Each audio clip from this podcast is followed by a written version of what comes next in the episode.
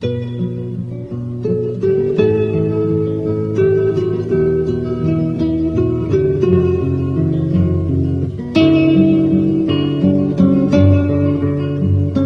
قلمرو سیاست و فرهنگ با دکتر مسعود نقرکار.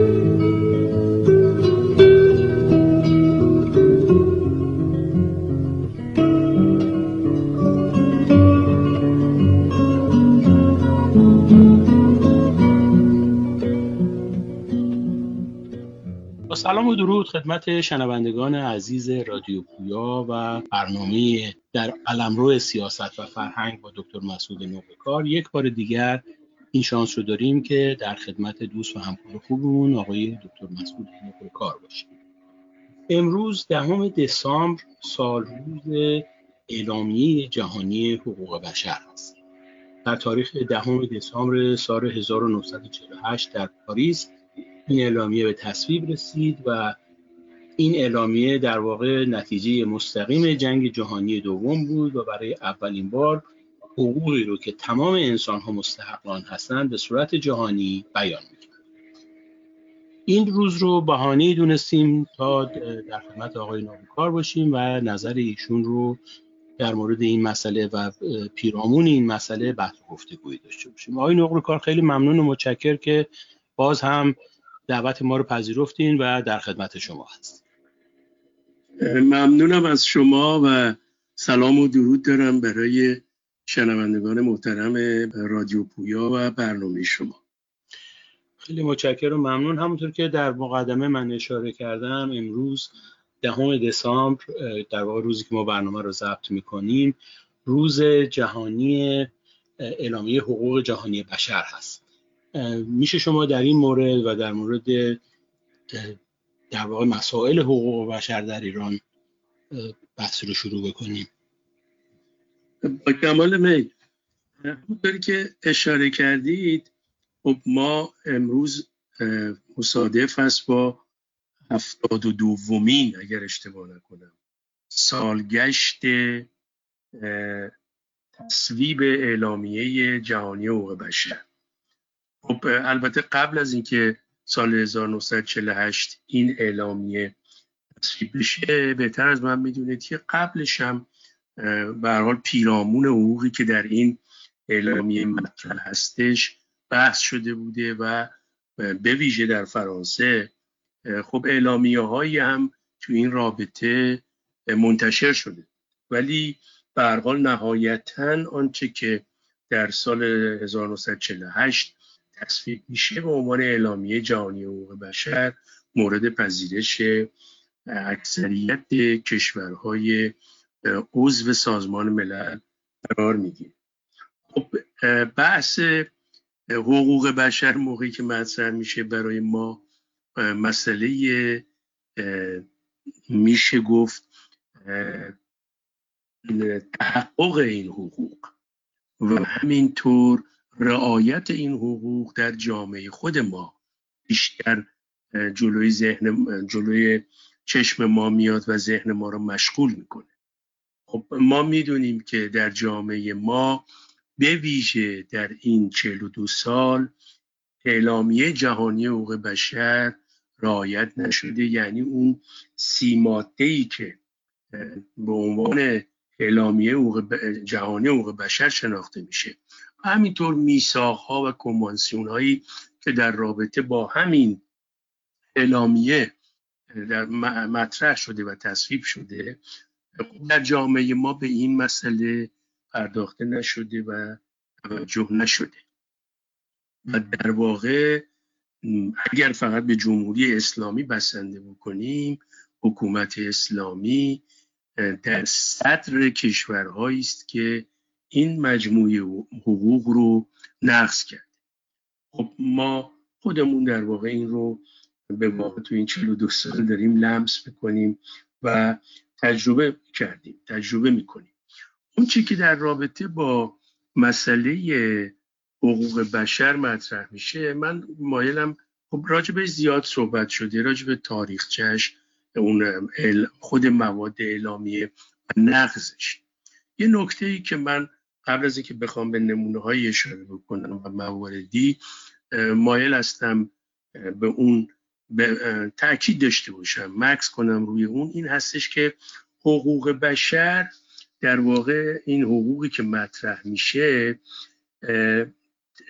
رابطه بین دولت ها و مردم فقط نیست. این رو باید توجه کرد. ما از نقض حقوق بشر که صحبت می‌کنیم در واقع بیشتر دولت ها و حکومت ها و رابطی که اونها با افراد دارن جلوی چشم ما میاد خب البته این بسیار پر اهمیته. ولی باید توجه داشت این حقوق در واقع میشه گفتش که به رابطه خود افراد در جامعه هم برمیگرده. یعنی خود افراد هم در جامعه و یا نهادهای مختلفی که در جامعه هستن غیر دولت در واقع باید به این توجه بکنن.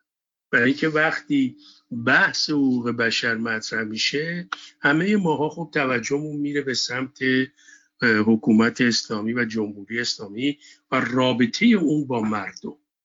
در حالی حتی این حقوق بشر رو ما مردم بین خودمون هم رعایت نمی کنیم یعنی این رو در مناسبات خودمون نقض می‌کنیم. من خواستم بگم به این هم باید توجه داشت و این یکی از نکاتی است که من فکر کنم بهش کم پرداخته شده. اما در رابطه با حقوق بشر و جمهوری اسلامی می‌دونید البته این مفاد اعلامی جهانی و بشر در بسیاری از کشورهای جهان با اینکه پذیرفتن تصویب یعنی این اعلامی جهانی که تصویب شده پذیرفتن پاشم امضا کردن. ولی واقعا در بسیاری از کشورهای جهان این رعایت نمیشه و مرئی نیست.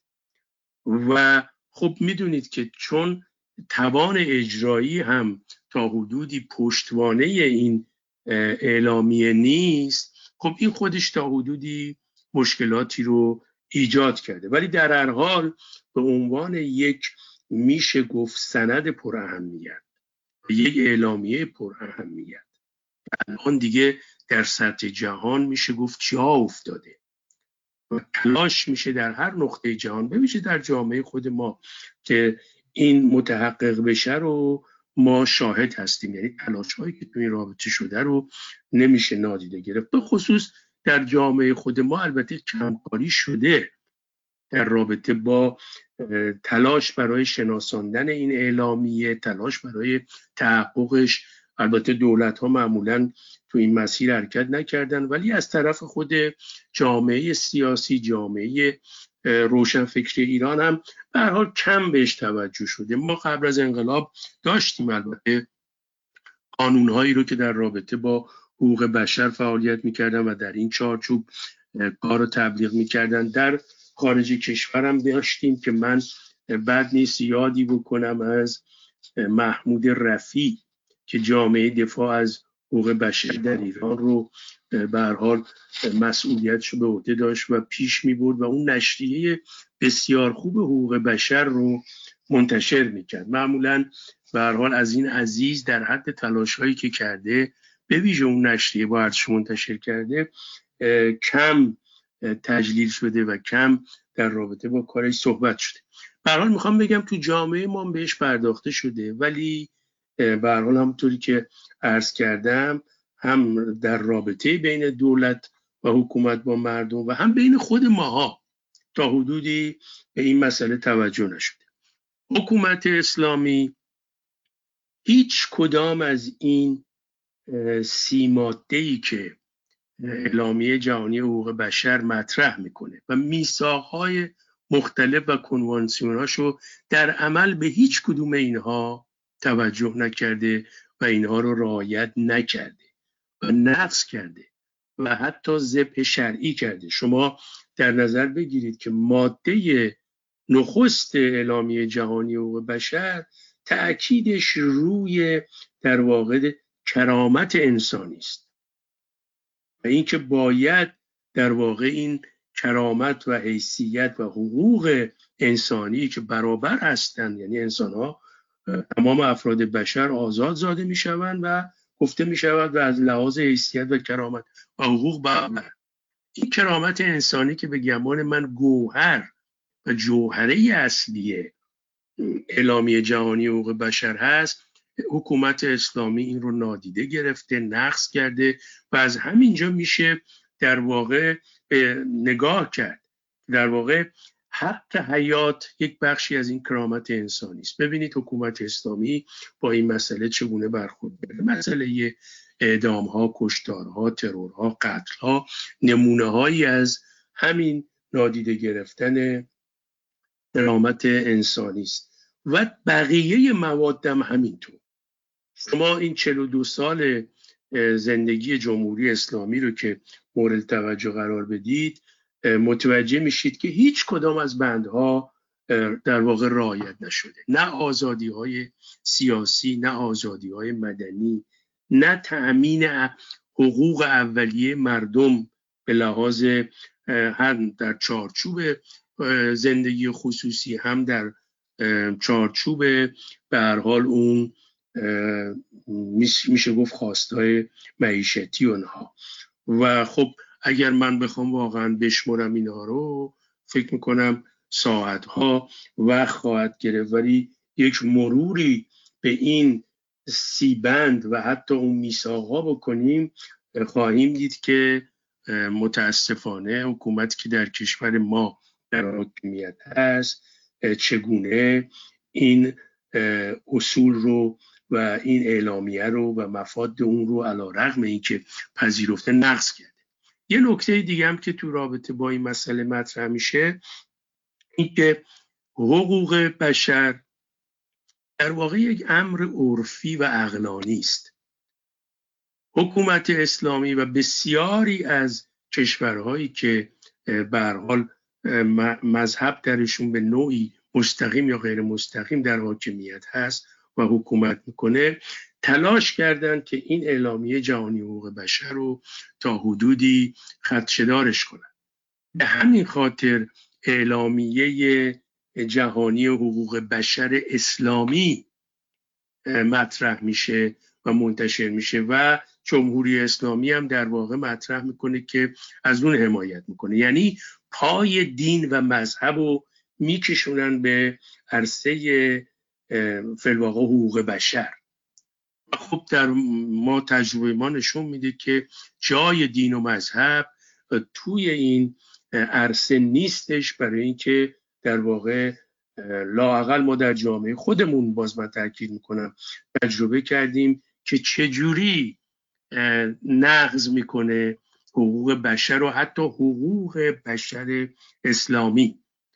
یعنی حقوق بشری که مطرح بکنه که مسلمان ها و به حال پیروان اسلام برگزیده ترین افراد انسانی هستن از همینجا شروع کرده در واقع یک برتری طلبی نجات پرستانه انسانی دینی رو مطرح بکنه و حقوق بشر رو نقض کنه. یا من فقط این نمونه رو بگم دیگه تمام بکنم این بحثو. یا مسئله نگاهش به سایر ادیان. حقوق بشر اسلامی که مطرح میشه. شما الان در جامعه خود ما ببینید که یکی از مواد مهم حقوق بشر و هر حال مسئله آزادی در داشتن مذهب و آزادی مذهب و آزادی دین هست. خب ببینید یا آزادی عقیده به هر حال. ببینید الان در جامعه ما با اقلیت های مذهبی و یا کسانی که مسلمان نیستن چگونه برخورد شده؟ برخوردی که با اقلیت بهایی می‌کنن با یهودیان کردن با مسیحیان و نوکیشان مسیحی کردن و بسیاری به اسماعیلیون دراویش بسیاری از اینها. می‌خوام بگم که پا یکی دیگه از مشکلات این هستش که اینا تلاش کردن پای دین رو به این عرصه بکشن و کشاندن و در واقع آنچه که تحت عنوان اعلامیه جهانی حقوق بشر اسلامی دادن یک بحث به نظر میاد که آلوده کننده این بحث هست و این اعلامیه و نقص کنندش. من همینجا برای اینکه دیگه این بحث رو ببندم می‌خواستم به نقض حقوق بشر لاقل در ایران به یک نمونه که همین اخیرا رخ داده اشاره بکنم.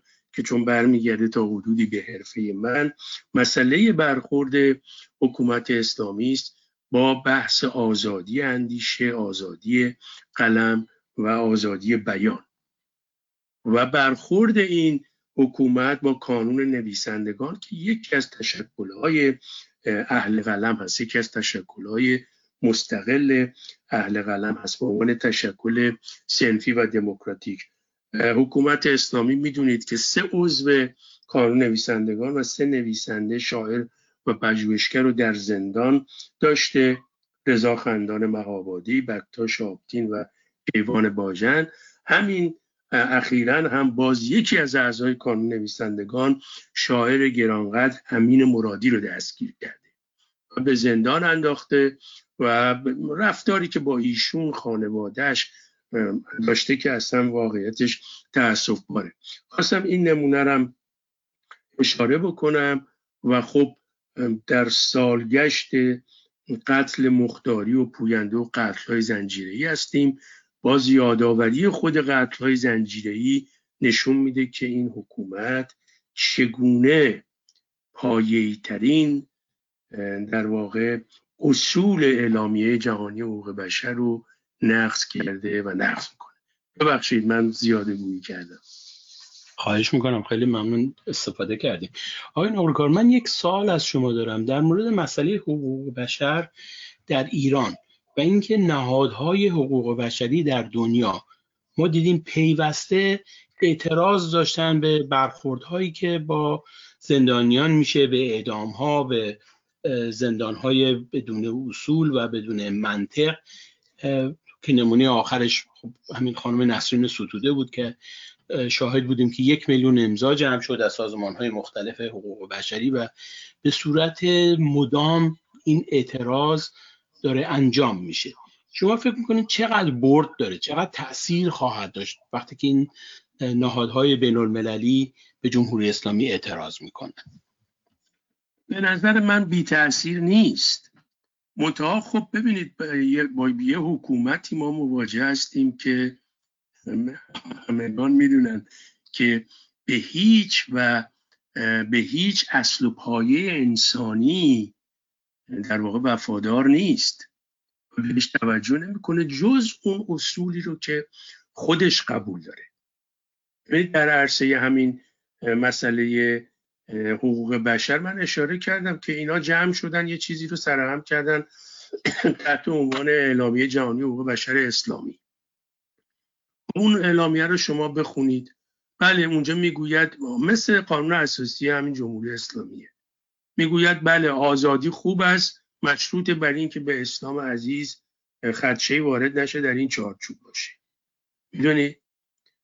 می‌خوام بگم که در واقع ما با یه همچین حکومتی مواجه هستیم که چنین در واقع رفتاری رو داره.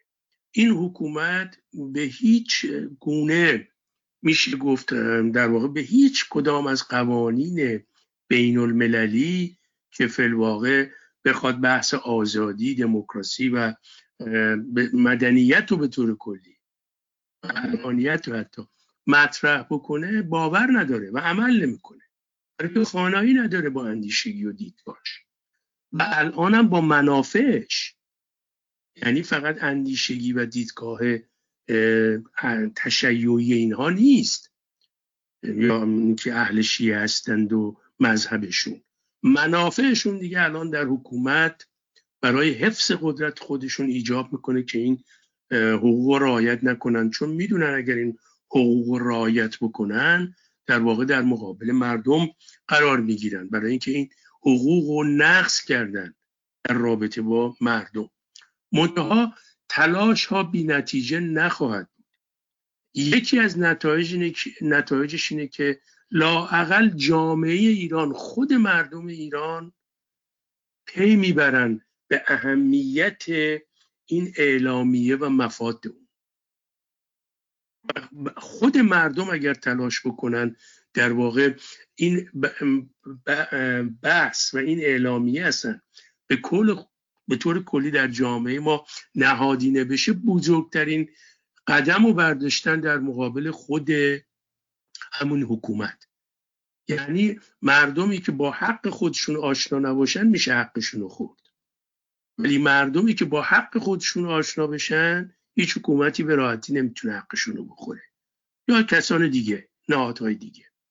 بنابراین این تبلیغات این حرکت ها این فعالیت هایی که میشه هم روی حکومت تاثیر خواهد گذاشت علا رغم مقاومتی که داره می‌کنه علا رغم تلاشی که داره می‌کنه.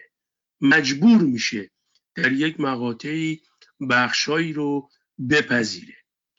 مطمئن خب همطور که ارز کردم این حکومت هم ماهیتش هم رفتارش به گونه دیگه است. اصلا آزادی در واقع برای این حکومت مثل همون جن و بسم الله و سمه. برای همین سراغش نمیاد. منتها اون ور قضیه مردم رو هم باید دید. تاثیر این حرکت ها و کارها رو باید دید. به نظر من بی تاثیر نخواهد بود. باید ادامه داد. هم روی حکومت هم روی مردم و هم در واقع در عرصه بین المللی برای که بتونن به حکومت فشار بیارن هم تاثیر خودش رو خواهد داشت. خیلی ممنون. یکی از موارد آشکار نقض حقوق بشر در ایران که این روزها در مجامع بین المللی خبرساز هست حکم اعدام دکتر احمد رضا جلالی هست. دانشمند دوملیتی که به دعوت یک نهاد دانشگاهی به ایران رفته بود و آنجا دستگیر شده و حکم اعدام براش صادر کردن و در نهایت وقاحت آقای ظریف با دولت بلژیک به سرا پیشنهاد مبادله زندانیان رو داده که اونها هم البته رد کردن. شما در مورد این به سراح ماجرا چی فکر می‌کنید؟ مسئله دکتر جلالی. ببینید خب اتهاماتی که به ایشون زدن و اون میشه گفت اعتراف اجباری و اون بساطی رو که حکومت اسلامی دو سال راه انداخته و اعترافهایی رو می‌گیره که ما می‌دونیم که هیچ کدومش واقعی نیست و زیر فشار و شکنجه و اینها هست. فشارهای روانی و شکنجه های گوناگون حتی شکنجه جسمی. در مورد ایشون چیزهایی که مطرح شده خب نگران کننده است. با شناخت که ما از حکومت اسلامی داریم. من عرض کردم این حکومت در رابطه با همین حقوق بشر وقتی به کرامت انسانی توجه نکنه خب همونجا میشه نقد زد که اصلا حیات انسان ها و انسان براش اهمیتی نداده. اونجایی که منافع معنوی و مالی خودش مطرح میشه. ما دیدیم که حکومت چگونه اعدام کرده کسانی رو که حتی در چارچوب قوانین خودشون خودشون هم خلاف نکرده بودن. بسیار ما شاهد بودیم. بنابراین این حکومت هیچ کاری ازش برید نیست باید نگران بود و من فکر می‌کنم که برای اینکه تو شرایط کنونی به ویژه بعد از همین اتفاقی که برای اون آقای فخری زاده و اون ترور ایشون اتفاق افتاده باید نگران بود که حکومت اسلامی در واقع در یک مسیری پیش بره که عمل بکنه به این حکمی رو که مطرح کرده. متاسفانه حالا البته اگر یک سری اتفاقای باعث نجات جان انسان ها بشه خوشحال کننده است.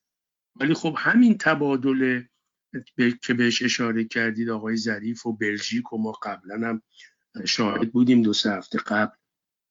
از این تبادل ها که حکومت ها و دولت ها با هم می‌کنن. خب این هم البته از زوایای بسیار خطرناکه ولی اگر باعث نجات جان این عزیزان در زندان بشه من فکر می‌کنم که یک حدی خوشحال کننده است. ولی خود این اتفاقا هم نشون میده که این حکومت هایی که صحبت رعایت حقوق بشر رو می‌کنن حتی در خود اروپا گاهی چجوری رعایت نمی‌کنن. البته برمیگرده به حقوق به قوانین داخلی خودشون. شما ببینید فرانسه نمی‌دونم چه قاتلانی رو با ایران معاوضه کرد آزاد کرد یا کشورهای دیگه. حال الان این بحث هم در رابطه با ایشون مطرحه ولی من واقعیتش نگران هستم و امیدوارم که شرایطی پیش بیاد که این اتفاق نیفته. خیلی ممنون و متشکر یک مسئله دیگری که خارج از مسئله حقوق بشر به خصوص در ایران این روزها مطرح هست و در فضای مجازی و فضاهای رسانه‌ای اوج گرفته مسئله انتخابات پیش رو در جمهوری اسلامی هست. که این انتخابات همونطور که می‌دونید بسیاری از کاندیداها کاندیداهای سپاهی هستن و در واقع رژیم به سمت نظامی شدن مطلق داره پیش میره. از طرفی در خارج از کشور هم ادهی شروع کردن انتخابات موازی انتخابات مجازی و اینطور بحث ها رو پیش کشیدن. میشه نظر شما رو در این مورد بدونیم با کمال می ببینید خب انتخابات در جمهوری اسلامی که خود شما و شنوندگان رادیو پویا بهتر از من می‌دانند. که چه معرکه بوده در این چهل و دو سال. آنجا که بحث انتخابات مطرح می شده در واقع انتصابات بوده و می‌دونیم که چه مسیری رو طی کرده و طی می‌کنه. این خب خیلی روشن پیرامونش گفته شده. در واقع حکومت اسلامی از همان روز نخست تلاش کرد. من یک بار دیگه هم اینو مطرح کردم که البته عوام فریبانه و فریبکارانه با مشاورت بسیاری از طرفدارانش که از خارج به داخل رفتن تلاش کرد که مظاهر پر اهمیت دموکراسی غرب و استفاده بکنه ازش. یعنی سوء استفاده بکنه ازش. و این جماعت آخوندها و آخوندیسم بحثشون با پارلمان و پارلمانتاریزم و نمی‌دونم قانون اساسی به این شکل و نمی‌دونم این نوع مسائلی که این روزها مطرح می‌کنن خب اصلا اینها هیچ سنخیتی با این مفاهیم نداشتن. ولی به عنوان میشه گفت یک فاکتور عوام فریبانه یک عامل عوام فریبی ازش استفاده کردن. در داخل بتونن استفاده بکنن ازش هم در سطح بین الملل. البته خب شرایط جامعه ایران و فشار بخش آگاه مردم میهنمون هم نقش داشت که اینها به این مسائل تن بدن. به انتخابات تو این چهارچوب مورد پذیرش اینا قرار گرفت ولی با نگاه خودشون با همون شکل انتصاباتی که تا به حال پیش رفته. خب ما شاهد بودیم چه اتفاقایی تو این مدت در رابطه با امر انتخابات پیش رفته. در واقع مجلس که میشه گفت یا پارلمان در واقع قلب تپنده دموکراسیه ما تو جامعه خودمون الان شاهدش هستیم که چگونه جایی شده و چه قوانین و چه به حال مصوباتی از این محل بیرون میاد. نه تنها قلب تپنده دموکراسی نیست در میهن ما بلکه یک مجموعه است که بالواقع ضد دموکراتیک و ضد آزادی دارن عمل می‌کنن. شما خود همین مجلس رو نگاه بکنید ببینید کجای دنیا نمایندگان مجلسش دور سن را میفتن و مشکره می‌کنن که رئیس سابق خود همین مجلس اعدام باید کرد.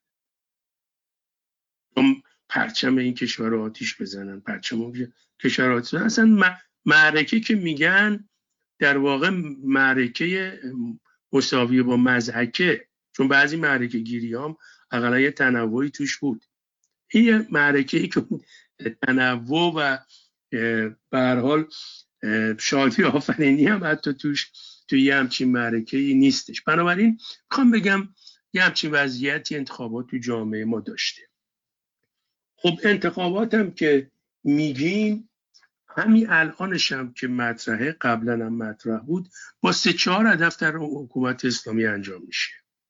مهمترینش نمایش مشروعیت حکومت رهبری اونه. مشروعیت هم که مطرح میشه در واقع می‌خوان یه طوری نشون بدن که پذیرش اجتماعی دارن. خود شما می‌دونید مشروعیت منظور بیشتر پذیرش اجتماعی یه حکومت از طرف مردم الان تلقی میشه. البته خب بهتر از من می‌دونید مشروعیت و عرصه فلسفی و جامعه شناسی و قانونی و اینا یک بحث های دیگه ای میشه. ولی الان منظور اینه نمایش مشروعیت حکومت و رهبریه. یا نشان دادن عوام فریبانه این هستش که سازوکارهای دموکراتیک در حکومت اسلامی رعایت میشه. مردم و به دنیا بگن بفرمایید این انتخابات رو و ما هم نماینده میاد انتخابات میشه و انتخابات پیش میره. خب ما می‌دونیم نه این انتخابات سالمه یعنی سلامت انتخابات بسیار پر اهمیته یعنی تقلب مغلوب نباید درش بشه که ما شاهدیم این انتخابات ها چگونه پیش میره. نه در واقع میشه گفتش که اون کارهای انتخابات دموکراتیک هست. اینکه هر کسی بتونه آزادانه انتخاب کنه و یا انتخاب بشه یا اصلا به طور کلی امکانات مساوی و عادلانه قرار بگیره و مواردی که بهتر از من می‌دونید بنابراین یه همچین انتخاباتی رو ما باز باش مواجهیم و پیشاروی ماست. تایید این انتخابات و شرکت در این انتخابات در واقع تایید و میشه گفت به نوعی شرکت در تحکیم حکومت اسلامی و تحکیم این نوع عوام فریبی ها در جامعه ماست. حکومت هم الان از همین الان شروع کرده که تنور انتخابات رو گرم بکنه و بساتی رو را بیاندازه که مردم رو پای صندوق ها بکشونه. الان نگاه بکنید حتی بخشی از خارجی کشور که خودشون اپوزیسیون می‌دونن دارن این تنور رو گرم می‌کنن. هر بار هم برای گرم کردن تنور انتخابات یک عاملی مطرح می‌شد. الان برای اینکه بترسانن مردم و پای صندوق بکشن و در واقع این تنور رو گرم نگه دارن با و این معرکه رو گرم نگه دارن مطرح می‌کنن که آی سپاهیان دارن میان بشتابیم و غیر نظامیان رو انتخاب بکنیم. این به نظر من از مواردی است که من نظر شخص خودم عرض می‌کنم. باید بهش توجه داشت به این ترفندها. اگر چند سال قبل آقای شمخانی با همون لباس نظامیش نیومد کاندید شد. ولی بحث و بهانه اون دوره برای کسایی که می‌خوان از اصلاح طلبای حکومتی در داخل و خارج در واقع تنور رو گرم نگردارن یا کسان دیگه. این بحث ها رو مطرح می‌کنن. یک نوع جنگ روانی یک نوع ایجاد حراس که آقا الان نظامی ها میان یک دست میشه و وقتی نظامی ها میان دیگه به وضع بدتر از این میشه. حالا من نمی‌دونم وضع بدتر از این دیگه چه خواهد شد؟ حتی خیلی از کسانی که در خارج کشور خودشون اپوزیسیون می‌دانن می‌گویند اگر نظامیان بیان در واقع کارها درست میشه. اینا آخونده می‌زنن کنار و مشکل جامعه ما فقط این امامه به و اینا اگر برن کنار قضیه حل میشه. هر سپاهی در جامعه ما به ویژه فرماندهان رو عرض می‌کنم. اینا آخوندهایی که امامه رو برداشتن کلاه نظامی گذاشتن. تو کلشون رو باید دید. لباسشون نیست که. تفکر همون تفکر آخوندیه. نگاه همون نگاه آخوندیه. حالا ایشون ارتشیه. بنابراین می‌خوام بگم که این رو بایستی روشنگری کرد به نظر من و گفت که اینها باز بهانه است برای گرم کردن تنور انتخابات و این فریب رو نباید خورد. و باید گفت که این انتخابات در واقع مثل انتخابات قبل. انتصابات از غیر دموکراتیک است و هیچ خانایی با اون بحث پارلمان و پارلمانتاریزم و انتخابات نداره. در کنار این بحث اساسی به موضوع انتخابات خب یه شبه انتخاباتی هم مد شده دیگه. الان ما شاهدش هستیم متاسفانه. قبلا هم البته بود. حالا قبلا به شکلهای دیگه توجیه می‌کردن و همین خارج کشور می‌دیدیم که توجیه کنندگان چگونه صف میبستن جلوی سفارت ها رأی می‌دادن از میان همین افراد به ظاهر اپوزیسیون حکومت اسلامی که در واقع طرفدارای حکومت اسلامی هن ولی نوع شرمگینش. ما شاهد بودیم. الان هم به نظر من این شبه انتخاباتی که مطرح شده یعنی همین بحثی رو که حکومت انتخابات موازی و آزاد و از اینترنتی بیایم رأی بدیم و اینها این در واقع گرم کردن تنور انتخابات است. ممکن است که از نگاه من دوستان این آگاهانه این کار رو انجام ندن. حسن پس این ماجرا باشه. ولی در نهایت گرم کردن تنور انتخابات در, در حکومت اسلامی است و به نوعی در راستای تقویت و تحکیم این حکومت است.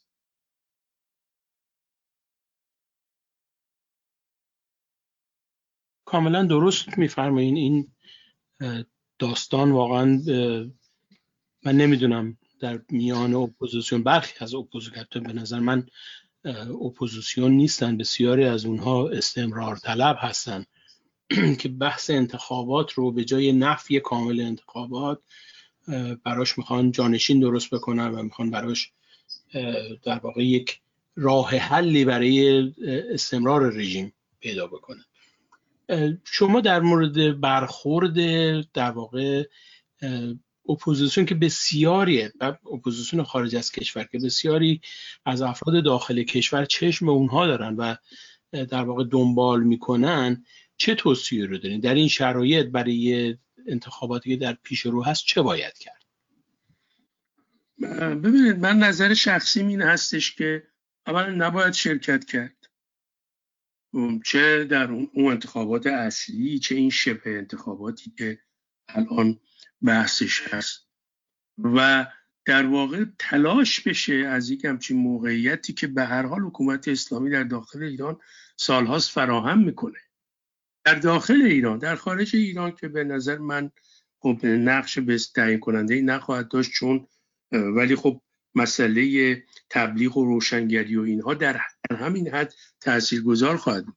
در داخل ایران خب نباید برن پای صندوق ها در خارج البته در خارج هم میرن یه دی میرن این سفارت ها رأی میدن و اینا. به ویژه خب بخشی از اون اپوزیسیون نماها و بخشی از این دانشجویان و افرادی که از ایران میان و برها بورسیه‌ای هستن به, به ملاحظاتی خیلی از اینا خارج کشور میرن رأی میدن. بیشتر ولی به منظور من داخل کشوره که شرکت نکنن. در این انتخابات در نگاه من. و بعد از اون فرصت استفاده بکنن برای تبلیغ خواستای خودمون. خواستایی رو که ما داریم در رابطه با مسئله آزادی مسئله دموکراسی مسئله حقوق بشر و در عین حال گذر از حکومت اسلامی. یعنی این فرصتی است که در داخل کسانی که شرکت نمی‌کنن می‌تونن از این فضا استفاده بکنن و روی این خواستها و روی این محورها و مسائلی که مطرح هست تاکید داشته باشن و فعالیت کنن. این رو چه جنبش مدنی چه جنبش سنفی چه جنبش سیاسی چه شخصیت های داخل کشور. به نظر من باید رو این چارچوب و رو این نکاتی که من فکر می‌کنم قالبشون هم قبول دارن بیشتر رو این تاکید بکنن رو این تبلیغ بکنن روشنگری بکنن که اصلا این انتخابات انتخابات نیست چرا نیست؟ و جمهوری اسلامی از همین زاویه همین زاویه انتخابات چگونه آزادی رو چگونه حقوق بشر رو نقض می‌کنه به مسئله آزادی رو. خیلی متشکرم ممنون آقای نورکار. گفتنی بسیار هست. ما از گفتار رو با شما سیر نمیشیم ولی وقت برنامه محدود هست. به پایان وقتمون رسیدیم. در خاتمه اگر صحبتی هست و گفتگویی هست که ناگفته مونده میکروفون در اختیار شماست. متشکرم از شما. نه امیدوارم فرصت دیگه پیش بیاد و با هم گفتگویی داشته باشیم. سپاسگزارم از شما. خیلی متشکرم و ممنون. از شنوندگان عزیز هم خداحافظی می‌کنیم با آرزوی روزها و شبهای خوش برای یکایک شما عزیزان.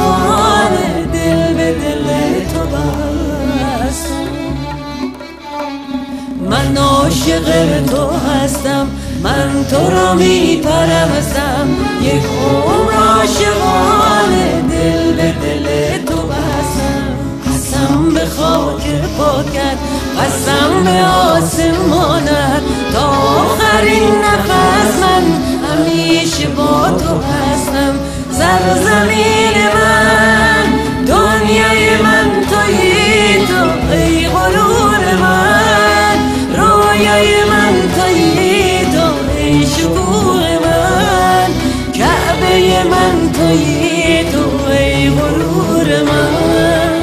سرزمین من آخر هر کلامی چشم جان من. باجی جاودانی جان پناه من. قبله عاشقانی سر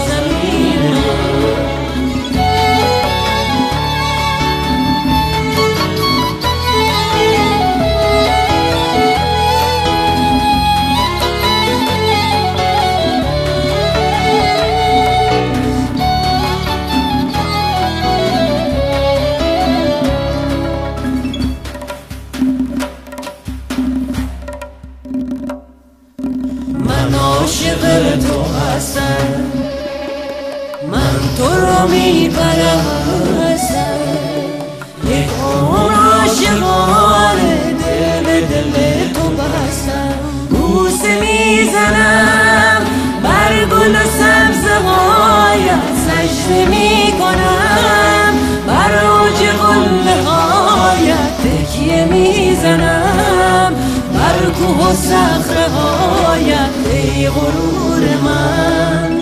سرزمین من. آخر هر کلامی چشم و جان من. واژه جامدان عاشقانی چشم و جان من سرزمین من آه سرزمین من.